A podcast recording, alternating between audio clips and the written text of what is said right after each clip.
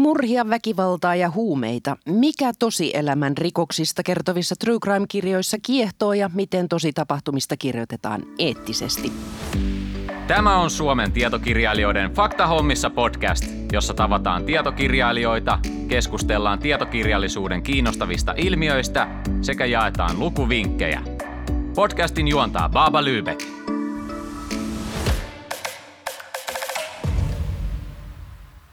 Tässä jaksossa ovat vieraina True Crime-kirjojen kustantaja ja rikos- ja oikeustoimittaja Vera Miettinen sekä oikeustoimittaja ja tietokirjailija Susanna Reinbot. Tervetuloa. Kiitos. Kiitos. Te olette molemmat myös kirjoittaneet True Crime-teoksen Vera Miettinen kirjan Eerika ja Susanna Reinbot kirjan Keisari Aarnio yhdessä Minna Passin kanssa. Kumpikin tapaus oli aikanaan vahvasti esillä julkisuudessa ja kumpikin tapaus oli Suomen rikoshistoriassa ennen kuulumaton. Kertokaa aluksi, miten päädyitte kirjoittamaan kirjat juuri näistä aiheista. Aloitetaan Vera Miettisellä. Siihen on tietenkin monta syytä, mutta ehkä yksi isoimmista syistä on se, että Vilja Erikan tarinasta on tosiaan pitkä, tai siitä, että hän menehtyi, niin siitä on pitkä aika. Ja jo silloin ajattelin, että tämä tarina pitää saada kirjojen kansien väliin, jotta se ei unohdu. Koska valitettavasti Suomessa tuhannet lapset joutuu kokemaan väkivaltaa, niin ettei se unohdu ja sitten, että voitaisiin siitä jotain oppia. Että se on varmasti ollut se isoin syy. Eerikan tapaus on ollut yksi surullisimmista ja kauhistuttavimmista rikostapauksista Suomessa. Kuinka rankkaa sen perkaaminen on ollut sinulle henkilökohtaisesti? Tätä on tosi usein kysytty ja alkuun olin vähän ehkä hämmentynyt siitä, että miksi puhutaan niin kuin minusta, kun kuitenkin on kyse Vilja Eerikasta. Mutta kyllähän se varsinkin loppua kohden oli, oli rankkaa. että siinä vaiheessa, kun sitä teki sen niin kuin 24 tuntia melkein vuorokaudesta ne viimeiset viikot. Mutta tota, mun on tosi vaikea niin kuin edes ajatella sitä kovin pitkälle, koska se on kuitenkin mun työtä ja se on sitä, mitä mä teen päivittäin. Se on sulle arkipäivää tavallaan. Tavallaan, kyllä. Kyllä. Et tietenkin Erikan tarinassa on sellaisia yksityiskohtia ja tapahtumia, mitkä ei vedä vertoja minkään kanssa. Tai siis mikään ei vedä vertoja sen, niiden niin kuin tietojen kanssa, mitä me tiedetään siitä, mutta, mutta kuitenkin se on työtä mulle, että ei, ei se siinä mielessä, se ei ollut rankkaa. Entä Susanna, sinä seurasit vuosikausia Jari Arnion toimia Helsingin huumepoliisissa toimittajana. Mikä sai sinut kirjoittamaan tapauksesta lopulta myös kirjan yhdessä Minna Passin kanssa? Mehän alettiin Minnan kanssa selvittää tätä Keis Arniota jo ennen kuin siitä oli alo- alkanut esitutkinta. Eli me oltiin tavallaan tehty omia kaivutöitä ja siinä oli tullut aika paljon tietoa asiasta. Ja kun se esitutkinta alkoi ja oikeudenkäynnit alkoi, niin jatkuvasti me tehtiin semmoista omaa tutkimusta.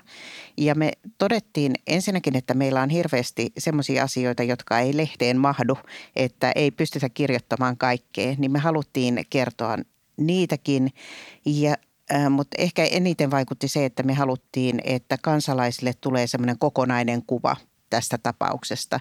Me pidettiin tätä niin merkittävänä tapauksena monella tapaa, että tota, meidän mielestä tästä pitää jäädä niin kuin kunnon dokumentti tämmöisenä kansantajuisena versiona. Huomasin, että sinulla oli epäilyksiä siitä, että kaikki ei mene ihan niin kuin pitäisi paljon ennen kuin mitkään rikostutkinnat alkoivat. Missä vaiheessa sä tajusit, että Helsingin huumepoliisissa kaikki ei ole ihan ok? No itse asiassa jo silloin ennen kuin se ensimmäinen virkarikostutkinta vuonna 2007 alkoi, niin oli kuulunut siitä Helsingin huumepoliisin toiminnasta todella paljon huhuja ja eri suunnista. Ja sen jälkeen se ensimmäinen virkarikostutkinta, niin siitähän tuli semmoinen tussahdus, että, että niin kuin melkein kaikki syytteet kaatu ja rikosepäilyt kaatu, jonka jälkeen tavallaan yleisen keskusteen, keskuuteen ja myös poliisien keskuuteen varmaan syntyi semmoinen kuvitelma, että, että kaikki on ihan kunnossa. Mutta kyllä ne asiakirjat osoitti, että siellä on aika paljon mätää ja sitten kun mä rupesin tekemään työtä Minna Passin kanssa ja hän oli kuullut niin kuin samantyyppisiä juttuja, mutta meillä ei ollut yhtään samaa vinkkiä, joten sen takia me päätettiin, että tämä on pakko ruveta selvittämään, että teki viranomaiset mitä tahansa, mutta me, me nyt selvitetään tämä. Niin, teidän kummatkin tapaukset, kirjat syntyivät ikään kuin työn kautta. Eli ensiksi rikos- ja oikeustoimittajina olitte kiinni näissä keisseissä ja sitten koitte tarpeelliseksi myös avata sitä laajemmin kirjassa. Mutta true crime, onko se kuinka mieluinen genre teille noin muuten? Luetteko paljon true crimea? No työn puolesta sitä tulee luettua kyllä jonkin verran, mutta siis sen on huomannut, että sitä tämän genren kirjoja tulee nyt niin paljon, että mitään muuta ei ehtisi lukea, jos ne kaikki haluaisi kahlata läpi. Mm, se on ihan totta, niitä on paljon. Mä oon itse miettinyt tätä, että mistä tämä koko oma ura on lähtenyt, niin en, en ole koskaan lapsuudessa tai nuoruudessa ollut kiinnostunut niinkään rikoksista. Että kyllä se toimittajuus tuli ensin. Että sehän oli mulle jo itsestäänselvyys silloin parikymppisenä, että minusta tulee toimittaja isona. Mutta sitten jossain vaiheessa huomasin, että se polku vie sinne niin kuin rikosuutisointiin – me puhutaan tänään äh, True Crimein eettisyydestä, mutta ennen kuin mennään siihen, niin puhutaan vähän teidän työmetodeista. Olette kumpikin siis ensisijaisesti rikostoimittaja ja oikeustoimittaja. Miten kirjan tekeminen eroaa toimittajan työstä vai eroako mitenkään, Susanna? Mun mielestä siinä on hyvin paljon samaa. Että, että lähinnä mä näkisin sen, että siinä lopputuloksessa, siinä kirjoittamisessa pitää olla vähän erilainen ote. Eli kun mäkin teen etupäässä ihan uutisjuttuja, niin nehän on huomattavasti erityylisiä kuin mitä, mitä kirjaan, kirjaan voi kirjoittaa. Että jos kirjan kirjoittaisi uutistyylillä, niin sitä ei jaksaisi lukea kukaan. Et, et siinä täytyy olla vähän semmoinen narratiivisempi ote.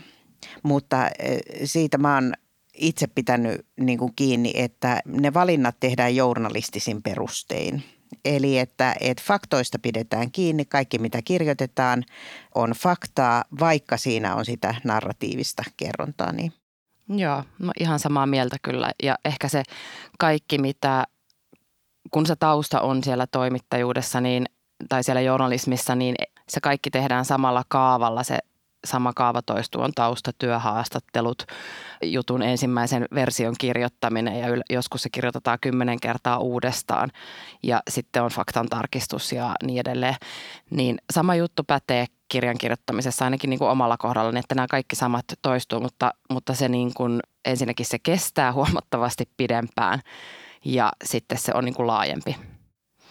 Jos ajatellaan ihan teidän työmetodeja, niin miten te työskentelette? Onko teillä ikään kuin, kun kumpikin tapaus on ollut laaja tietenkin ja, ja aineisto on valtavasti, niin miten te ikään kuin, onko teillä Excel-taulukoita ja niin kuin, mi, mi, miten te hallitsette sen valtavan tietomäärän, mikä teillä on? Vera? No Erikan tapauksessa, kun muutama vuosi sen hänen kuolemansa jälkeen niin käsiteltiin sitä, niitä virkarikossyytteitä oikeudessa. Ja silloin julkaistiin semmoinen 1500-sivuinen asiakirja tai pöytäkirja materiaali siitä, niin se oli se ehkä se laajin kokonaisuus, että voi sanoa, että vain jos vertaa Aarnioon liittyvään materiaaliin, miten paljon sitä on, mutta tota, no se metodi, mikä siinä oli, niin oli vaan se, että käy läpi, istuu alas ja käy sitä läpi. Ja mä tein niin, että aina kun tuli joku uusi asia liittyen, liittyen siihen tarinaan, niin mä vein sen sitten kappalesuunnitelmaan. Et mä, olin, mä olin laittanut kappalesuunnitelmat ykkösestä kolme, tai ää, kappaleet ykkösestä kolmeenkymmeneen ja sitten sitä mukaan, kun mä luin sitä materiaalia tai sain jotain muuta tietoa, niin, niin sitten vaan vein sen siihen kappalesuunnitelmaan. Ja sitten vasta kun kaikki materiaali oli käyty ja haastattelut oli tehty ja tuntui siltä, että no nyt tämä on sehän tuntuu että ensinnäkin, että se on loputon, että sitä materiaalia tai sitä uutta tietoa tulee koko aika lisää. Ja itse asiassa ihan viimeisillä hetkillä, kun kirjan piti oikeastaan siis, se oli jo taitossa, niin sain vielä lisää tietoa, niin sitähän tuntuu, että sitä tulisi koko aika lisää. Mutta ehkä se niin kuin, mikä ehkä tulee myös sieltä journalismista, niin tietää sen rajan tai tietää sen, että missä, mikä on niin kuin merkittävää tietoa ja minkä voi jättää pois – niin se on sitä am- toimittajan ammattitaitoa ja myös se ehkä se, että kill your darlings. Se, Joo. on niin kuin, mm, se ja tulee se, toimittajuudesta. Kyllä ja sitten just kun puhutaan isommasta kokonaisuudesta, niin sanoisin, että tämäkin osuus on isompi tai mm. se pitää tehdä isommin. No entä Susanna? Siis te, teillä oli sitä materiaalia pilvin pimein. Sitä todella oli. Ja meidän työtä ehkä vaikeutti se, että silloin kun me lähdettiin tekemään tätä meidän selvitystyötä alun perin silloin vuonna 2013, niin mehän ei tiedetty vielä lopputulosta. Eli meillä oli niin kuin selkeitä vaikeuksia sitten jälkeenpäin ikään kuin tämän materiaalin hallinnan kanssa, koska me oltiin kuviteltu, että kyseessä on huomattavasti pienempi juttu kuin mitä, mitä sitten loppujen lopuksi se oli. Et me kuviteltiin alussa, että me selvitetään jonkin tyyppisiä virkarikoksia, eli se, että, että Helsingin huumepoliisissa tehdään tuloksia laittomin menetelmin, mutta se eh, päämäärä on laillinen. Ja sitten kävi ilmi, että myös päämäärä oli laiton Jari Aarniolla, niin, niin tota, se tuli meille, meille yllätyksenä. Ja tota, toinen asia, mikä meillä vaikutti sitä materiaalin hallinta oli se, että, että varsinkin siinä alkuvaiheessa niin me pelättiin, että, että meidän lähteitä yritetään selvittää, mikä piti siis paikkansa, että, että niitä todellakin me kuultiin siitä, että niitä yritettiin kaivella monella tavoin esille, että ketkä meidän kanssa on puhunut. Mutta tämän takia me ei uskallettu pistää kaikkea materiaalia esimerkiksi tietokoneelle, joka olisi helpottanut huomattavan paljon, jos se olisi ollut semmoisessa muodossa, että siinä olisi voinut tehdä hakuja, jolloin me kirjoitettiin kaikki meidän haastattelut ruutuvihkoon. Vanhaan aikaisesti ruut. Ja oliko ne sitten jossain kassakaapissa? kassakaapissa ei, mutta lukitussa kaapissa kyllä. Mutta se oli jännä sitten, että sitten ne ruutuvihot siinä pitkäksi aikaa unohtu, mutta kun prosessi oli edennyt ja me ruvettiin tekemään tätä kirjaa, niin me kaivettiin ne ruutuvihot esille. Ja me tajuttiin, että me oltiin oltu paremmin perillä asioista kuin mitä me oltiin tajuttu. Mutta siinä vaiheessa niin kuin me ei osattu kaikkia niitä pikkupalasia sijoitella kohdilleen. Tuo on muuten jännä, koska on miettinyt monesti sen, että kun saat sen jutun päällä, niin sitten vähän niin kuin sumenee ja niin kiva kuulla, että joku muukin kokee saman. Kyllä. Eli tämmöinen ruutuvihkoon kirjoittaminen on itse asiassa todella hyvä metodi noin muutenkin ehkä.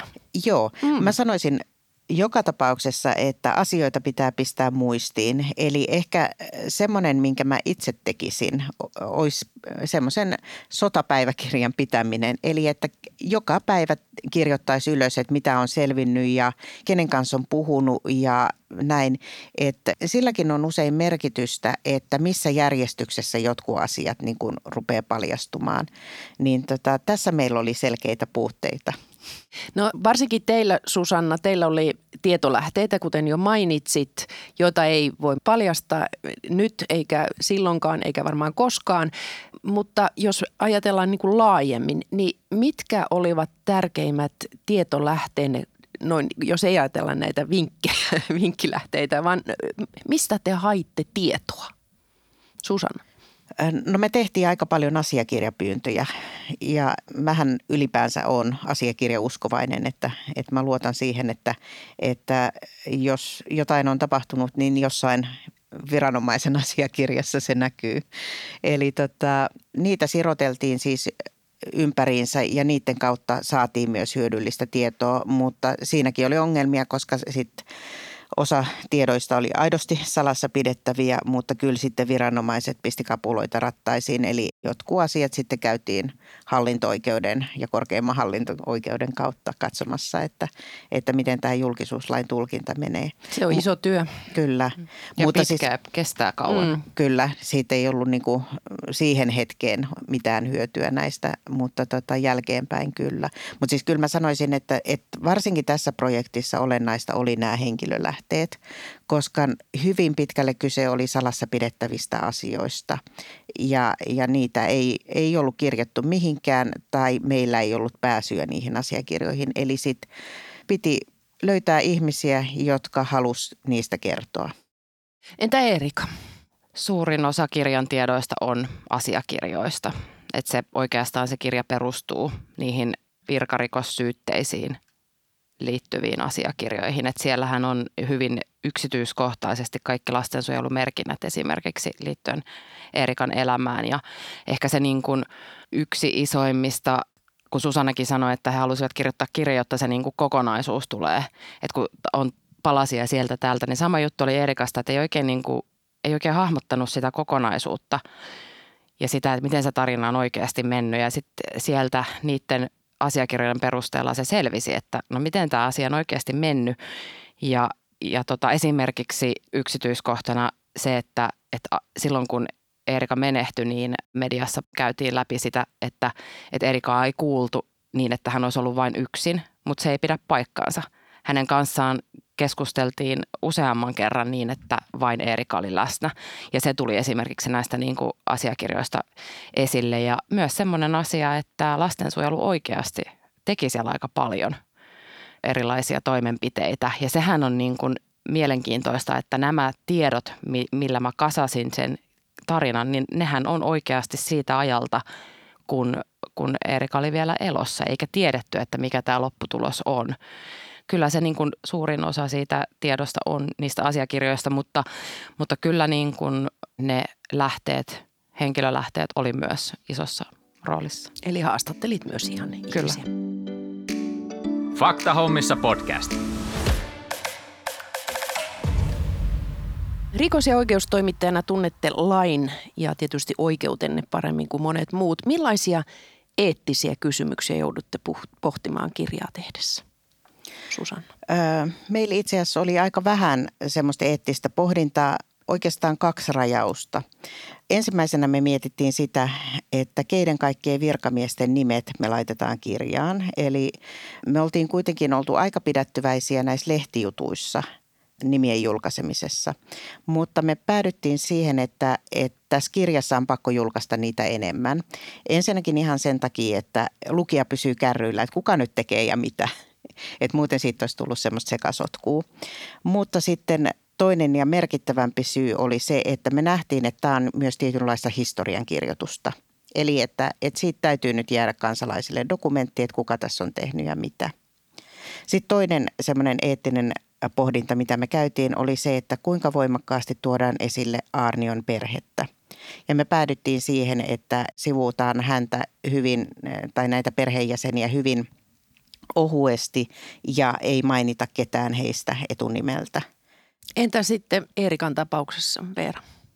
Ehkä se lähtökohta, että voiko tämän julkaista tämän kirjan, että silloin kun aloin tekemään kirjaa vuonna 2013, niin silloinhan niin kuin – true crimea kirjoina ei Suomessa oikeastaan vielä ollut, niin sitä joutui pohtimaan paljon ja, ja sitä, että miten tämä kirja tuodaan, että mikä on se oikea ja väärä tapa tuoda tämmöinen tarina esiin. Ja mullahan meni siinä monta vuotta. Yksi syy, miksi meni monta vuotta, kun mietin, että miten tämä tarina voidaan tuoda niin kuin oikein esille. No yksi tietenkin myös on se, että kun on kyse lapsesta, valitettavasti menehtyneestä, mutta aina kun on kyse lapsista, niin silloin näitä eettisiäkin puolia joutuu miettimään paljon.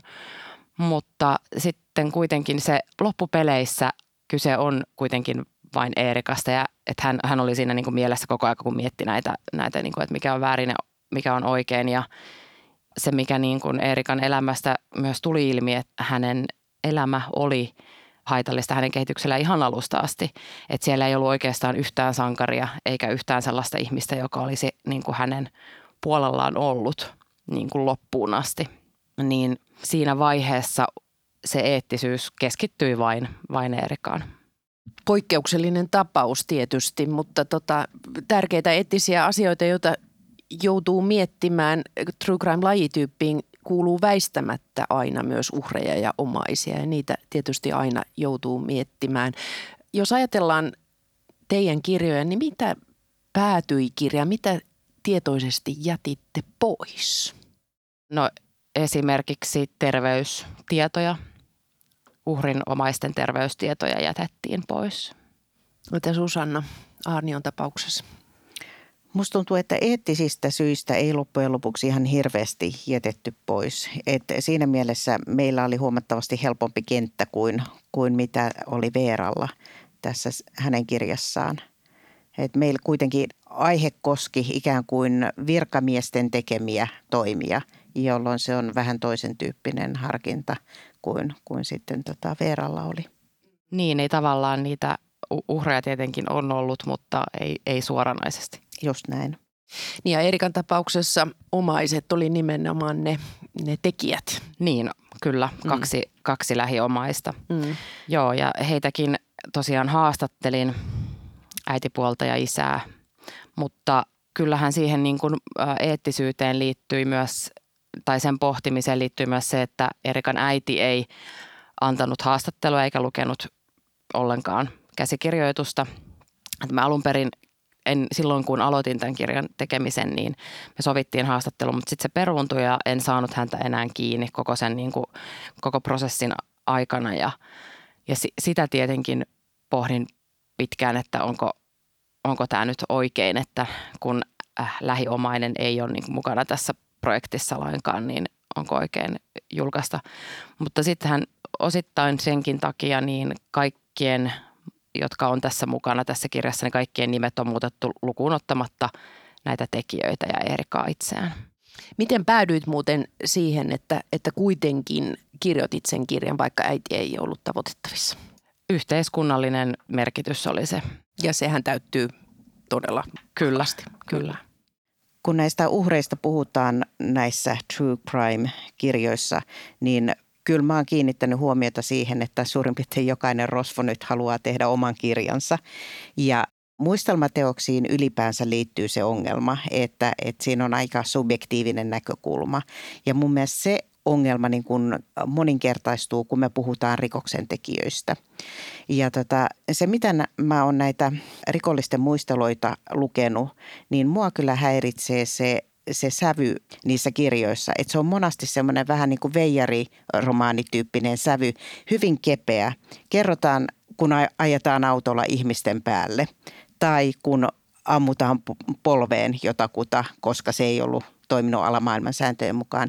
Ja niistä kerrotaan niin kuin ihan kun näistä niin kuin normaalia heinää ja niin kuin hirveän kepeeseen sävyyn. Niin mun mielestä tämä on kyllä ongelmallista. Kyllä. Vera, sä oot myös kustantaja ja kustannat true crimea. Mikä sun mielestä on hyvää tai eettistä true crime-kirjallisuutta ja mikä ei? No jatkaen tähän, ehkä tähän Susannan ajatukseen, niin Deadline-kustannus julkaisi ensimmäisen kirjansa syksyllä, viime syksynä. Ja se oli murhasta tuomitun räppärin tarina. Elinkautinen oli tämän kirjan nimi. Ja no ensinnäkin niin kuin ainakin itselleni – se oli tosi tärkeää, että hän ei pääse selittelemään siinä tai että siinä ei tule sellaista mielikuvaa, niin kuin sanoit, että siinä jotenkin niin kuin kepeästi tuotaisiin esille sitä, mitä hän on tehnyt. Että päinvastoin, että siinä tehtiin aika pitkä prosessi sen, sen kanssa, että sitä käytiin läpi ja kustannussopimuksessahan, kun sellainen kirjoitetaan kirjailijan kanssa tai allekirjoitetaan, niin siinä, siinä on ihan maininta siitä, että – että ensinnäkin kustantajalla on oikeus muuttaa sitä kirjaa, tehdä muutoksia ja editoida sitä. Ja sitten myös oikeus siihen, että jos kirja näyttää siltä, että sitä ei voi julkaista syystä tai toisesta, niin sitten siinä on se mahdollisuus vielä, että sitä ei sitten julkaista. Mutta tota, tämä ensimmäinen kirja, joka on just tällainen, niin kuin, sehän on elämäkerta, rikoksen tekijän elämäkerta. Silti mä koin tärkeänä sen, että hän ei ensinnäkään – jos hän ei olisi katunut tekoaan, niin että hän ei sitä pääse sanomaan ääneen, koska se on liian, se olisi liian rankkaa niin uhrin läheisille. Ja sitten toinen oli se, että, että hän ei niin kuin, selityksiä me kaivataan niille teoille. Tai ei selityksiä, mutta sitä, että me ymmärretään, mikä sieltä on, niin kuin taustalla on. Ja hänen tarinansa sieltä nuoruudesta lähtien, niin selittää kyllä sen, että hän on niin kuin lastenkodista toiseen riepoteltu ja äiti on hylännyt kolmevuotiaana, niin kyllähän sillä on merkityksensä, miksi hän alkoi käyttää esimerkiksi päihteitä ja lopulta sitten teki sen kaikista pahimman rikoksen, mitä voi Suomessa tehdä, niin kyllähän sillä on selityksessä. Eihän se tietenkään niin kuin hyvä, sitä ei voi hyväksyä sen takia, että ei ole kyse siitä, vaan on kyse niin kuin ymmärryksestä ja ehkä siitä, että voitaisiin oppia jotain. Ja siitä on itse asiassa viime aikoina puhuttu aika paljon. Kustantajalla on aika vahva niin kuin vastuu siitä, että mitä kustannetaan. Kuinka, kuinka raskas taakka se on ikään kuin nimenomaan, tai kuinka, miten olet ajatellut sen kustantajana, koska se joudut varmaan joka kirjan kohdalla vähän miettimään näitä vastuuasioita enemmän kuin moni muu kustantaja. Nimenomaan, koska kyseessä on true crime. Onhan se ihan valtava vastuu. On mutta et siihen on kasvanut jo niin, niin, niin kuin monen vuoden takaa, että, että tota, se on myös toimittajalle se vastuu.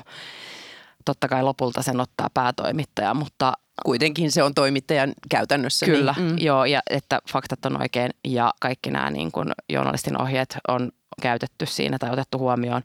Mutta tota, heinäkuussa julkaistiin Koskelan teinisurmasta kertova kirja, rikos- ja oikeustoimittaja Tiia Palmeenin MTV-uutisten rikos- ja oikeustoimittaja Tiia Palmeenin kirjoittamana ja nyt puhutaan niin kuin kirjasta, True Crime-kirjasta, joka on äärimmäisen sensitiivinen, että, että Erikakin oli sitä, mutta nyt niin kuin mennään vielä, vielä niin kuin pari askelta ylemmäs, koska on kyse niin tuoreesta tapauksesta. Se on ensimmäinen asia. Ja, sitten ja nuorista tekijöistä.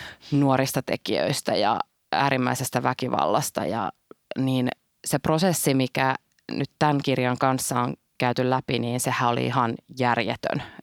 Siinä on esimerkiksi ollut siis siviilioikeuden professori on lukenut sen ja antanut konsultointia ja sen on lukenut omaisten, siis uhrin omaisten asiana ja, hyväksyttänyt niin kuin osan siitä kirjasta ja ja sitten se niin kuin valtava henkinen taakka, niin sehän on niin kuin kirjoittajallekin ihan ääretön. Että, mutta että aina niin kuin siinä, siinä, mikä, mikä sitten niin kuin aina meillä on, on kuitenkin tiedossa, että se tehdään oikein että se prosessi pitää olla kunnossa tässä. Kyllä, ehdottomasti. Ja se, mitä sanoit, että ihmiset kaipaavat selityksiä näille käsittämättömille tapauksille, niin sehän on se, joka koukuttaa true crimeissa ehdottomasti. Että miksi, miten joku voi päätyä tämmöisiin. Et se kun tuntuu niin käsittämättömältä suurimmalle osalle ihmisistä ja se selitys on se ehkä jotenkin, että haluaa ymmärtää, miten näin voi tapahtua.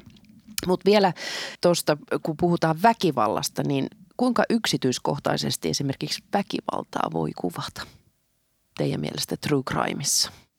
Niin, tämä ehkä kohdistuu nyt minuun tämä kysymys, mutta tota, no Erika kirjassa sitä on tosi vähän, koska tota, silloin päätin, että sitä ei kannata niin kuin tuoda esille, varsinkin sitä hänen niin kuin surmailtaa tai sitä, kun hänet niin kuin murhattiin, niin sehän mainitaan siinä kirjassa vain yhdellä lauseella.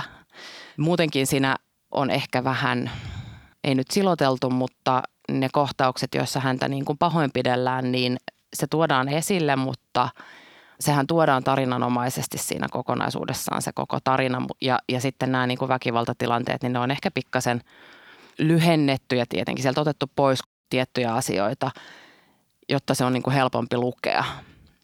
Mutta nyt sitten kustantajana ja tietenkin kun käsissä on ollut nyt viimeisen yli puolen vuoden ajan tämmöinen niin kuin uusi tapaus, joka on itse asiassa vähän ehkä jopa hurjempi. Todella raaka. Kyllä, niin sitä on alkanut uudestaan miettimään tätä kokonaisuutta ja sitä, että miten sitä väkivaltaa pitää tuoda esille. Erika kirjan julkaisun jälkeen hän tuli hirveästi palautetta siitä, että, että alkuun en niin kuin pystynyt, tai mietin, että en pysty lukemaan, kun on kyse näin raasta tapauksesta. Ja, ja no sitten, sitten moni oli tehnyt päätöksen, että lukea kuitenkin, ja, oli, ja sitten tuli kiitosta, että, että kiitos kun ei mässäilty niin kuin väkivallalla. Ja tämä oli niin kuin hyvä lukukokemus. Mutta nyt jotenkin, kun kirjan julkaisusta on se vähän yli puoli vuotta, niin – on ruvennut pohtimaan sitä eri, niin kuin uudestaan, että miksi mä jätin sen väkivallan pois. Mähän jätin sen pois nimenomaan siis lukijoita varten. Mutta eihän se niin kuin edesauta mitään, että mä jätän sen pois. Se edesauttaa vain sitä, että, että se lukija ei koe niitä tunteita. Mitä sä Susanna ajattelet tästä? Mun mielestä on hirveän hyvä pohdintaa, mitä Veeralla on ja mä oon lukenut Veeran kirjan ja mun mielestä se on hirveän tyylikkäästi tehty siinä. Se sen väkivallan aistii sieltä, mutta sitä ei kuvata hirveän tarkkaan. Mutta tämä on täsmälleen sama pohdinta, mitä jo, joutuu journalismissakin tekemään, että mun mielestä me ei voida sitten liikaa silotella sitä kuvaa ää, lukijoille, että et heillä olisi helpompi olla ja he vois juoda aamulattensa rauhassa siinä kyllä. ilman, että pärskähtää Kyllä ja, siis, kyllä, ja tämä on niinku alkanut silleen, niinku, tämä nostattaa jopa vähän tunteita, että kun se niinku suurin osa niistä kommenteista liittyen just Erika-kirjaan, niin on sitä, että kun mä en pysty lukemaan tätä. Et ensimmäisenä tulee vaan ajatus siitä, että, että meille ei ole käsitystäkään siitä, että mitä se Eerika on itse kokenut tai mitä tämä Koskelan tämän henkirikoksen uhri on joutunut kokemaan. Ja se, että me luetaan siitä uutisia tai kirja, niin tota, jos sillä on jotain jotain yhteiskunnallisesti tärkeää merkitystä, niin, niin kyllä se lukija voi se hetken aikaa tuntea ne tunteet. Mä oon täsmälleen samaa mieltä. Siis mä muistan tästä Eerikan jutusta, kun mäkin olin seuraamassa sitä käräjillä. Ja siinä käräjäsalissa katsottiin yksi video, jossa Eerikaa syötettiin pakolla, joka oli aika hirveitä katsottavaa. Ja tota, sitten salin ulkopuolella me toimittajat kysyttiin sitten syyttäjä Eija Velitskiltä, että minkä takia tämä video piti näyttää siellä. Niin mun mielestä Velitski vastasi todella hienosti, että tämä lapsi on kokenut nämä asiat. Me ollaan velkaa se, että me katsotaan, mitä hän on kokenut. Kyllä. Ja yksi syy, tai siis se kokonaisuus tästä, mistä nyt ollaan jutu, nyt juteltu, niin se on syy, miksi nyt Koskelan teinisurmakirjassa – tuodaan esille se väkivalta aika yksityiskohtaisesti. Siinä annetaan varoitus joka kerta. Siinä on kaksi kertaa varoitus, että nyt jos tuntuu, että et pysty lukemaan, että nyt, nyt se kerrotaan se henkirikos, niin voit niin kuin hypätä tämän kappaleen yli, mutta se kerrotaan siellä kuitenkin. Ja ehkä se niin kuin, yksi kanssa semmoinen mun mielestä Eerikan tarinassa tai siinä kirjassa merkittävin, mikä on mullekin jäänyt mieleen, niin Eerikan isän naapuri – jossa siis Eerika asui ne viimeiset vuodet, niin hän ei tiennyt, mitä tehdä, kun hän kuuli väkivallan ääniä siellä. Et hän kuuli siis paperin ohujen seinien läpi, että niin lähes sanatarkasti, mitä, mitä Eerikan äitipuoli hänelle niin kuin huusi. Hän kuuli väkivallan ääniä, sitä, että Erika sanoo ei ja lopeta. Ja hän ei tiennyt, onko tämä normaalia kasvatusta vai vai tota väkivaltaa. Ja se selvisi sitten tässä kirjanteon yhteydessä, että naapuri, niin hän oli itse niin kuin elänyt sellaisessa väkivallan piirissä, eikä sen takia, se oli niin kuin syy, miksi hän ei, mikä on täysin ymmärrettävää, hän ei tiennyt normaalista, mutta tota, mielestäni niin tämä on myös se syy, minkä takia niistä väkivallan merkeistä pitää puhua, että me ulkopuoliset ymmärretään, että hei, että jos, jos vähänkin herää epäilys, että lapsi on joutunut väkivallan kohteeksi, oli se sitten niin kuin ikäisensä väkivallan kohteeksi tai aikuisen väkivallan kohteeksi, niin se epäilys pitää riittää. Ja hätätapauksessa niin voi soittaa ihan hätäkeskukseen, että tämäkin, tämäkin niin kuin Erikan liittyvä tapaus oli sellainen, että sitten olisi voinut soittaa hätäkeskukseen. Ja sama itse asiassa Koskelan henkirikoksessa, niin siinähän kävi siinä tapahtuma-iltana kaksi eri ulkopuolista henkilöä siinä tai näki sen tilanteen ja eivät sitten lopulta kuitenkaan niin kuin ymmärtäneet, mistä on kyse. Niin ja sitten kun jätetään ikään kuin yksityiskohdat kertomatta, niin sehän etännyttää lukijan ja se etännyttää niin kuin kokijan siitä tapahtumasta ja tekee siitä ehkä helpommin käsiteltävän ja se ehkä ole aina niin kuin tarkoitus. Et syy julkaista true crimea, sehän on osittain se, että näytetään, että tällaista tapahtuu ja pitää oppia ikään kuin toimimaan, jotta näin ei tapahtuisi. Mutta semmoinen erittäin tärkeä eettinen kysymys on myös se, että saako toisen surulla ja kärsimyksellä tienata? Kustantajana sulla, sä oot varmaan miettinyt tätä. Mm, mitään tällaista ei tehtäisi ilman rahaa. Ei tietenkään. Että se vaatii sen. Sama juttu on journalismi ja mediatalot tarvitsevat rahaa, jotta he voivat tehdä juttuja. True crime myy. Niin, mä ehkä katsoisin mieluummin niihin yrityksen arvoihin ja yritysmaailmassa puhutaan strategiasta ja missiosta ja visiosta ja niin edelleen, niin mitä ne ovat, että mitä se yritys tekee muuten. Että rahaa tarvitaan, jotta voidaan tehdä asioita, mutta millä tavalla sitä tehdään, niin se on. Ja sitten oikeasti, oikeastaan mä näen sen, että kirja on oikea tapa tuoda näitä asioita esille, koska ne ei samalla tavalla kuin iltapäivälehdet tai valtamedia, mm. niin yleensä, niin ne, ne lävähtää, että sen uhrin omaisen ei tarvitse kävellä kauppaan, niin ne lävähtää esille tai mennä nettiin so, omaan sosiaaliseen mediaan. Niin, niin kirja on siinä mielessä mun mielestä hyvä, että siinä voi ensinnäkin käsitellä sen laajasti ja sitä ei ole pakko lukea. Se ei ehkä välttämättä lävähdä niin, niin kuin. Mm. Susanna? mun mielestä ilman muuta kirjat on se, tai rikokset on sellaisia asioita, joita pitää käsitellä. Niitä pitää käsitellä journalistisesti ja niitä pitää käsitellä myös kirjassa. Et, et mä en näe siinä ongelmaa, mutta niin kuin Veera tuossa mainitsi, niin olennaista on se, että miten se tehdään. Ja esimerkiksi mun kritiikki tällä alalla kohdistuu nimenomaan näihin rikollisten äh, itsetehostuskirjoihin, jota nyt niin kuin on tullut ihan solkenaan. Et, et niitä mä pidän kyllä hyvin epäeettisinä monia. Niin, ne on usein äh, tämmöisiä, niin kuin, no klassikkotarina, tämmöinen, tämmöinen muka Robin Hood-tyyppinen sankariveijari. Kyllä. Vähän Totta. jännittävää Joo. elämää. Joo. Ja sitten lopulta selviytyy Joo, kaikesta. kyllä. Ja, joo. Joo, näinhän se on. No, joka tapauksessa True Crime koukuttaa yhä enemmän lukijoita, mutta kertokaa vielä, mikä teidän mielestänne lajissa erityisesti koukuttaa? Susanna.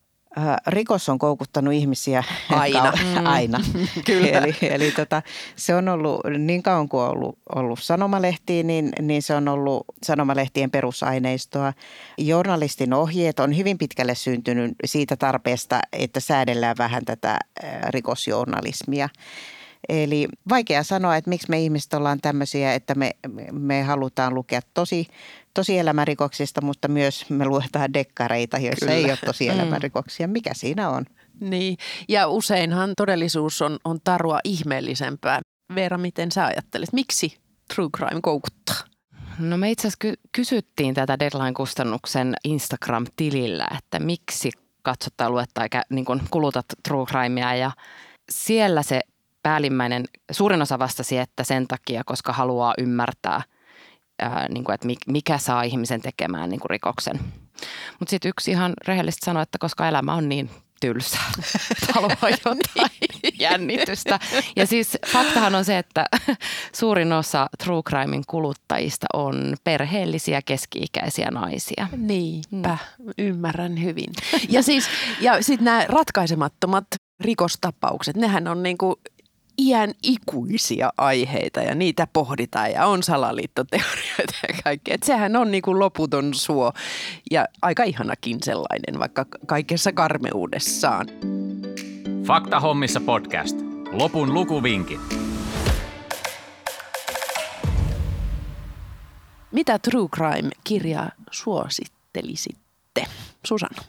No mä suosittelisin paitsi Veeran kirjaa, josta mä tykkäsin kovasti, tuon Mikko Gustafssonin ja Janne Huuskosen Kultainen vasikka. Mm. Se niin kun tekee semmoisen katsauksen suomalaiseen tämänhetkiseen alamaailmaan.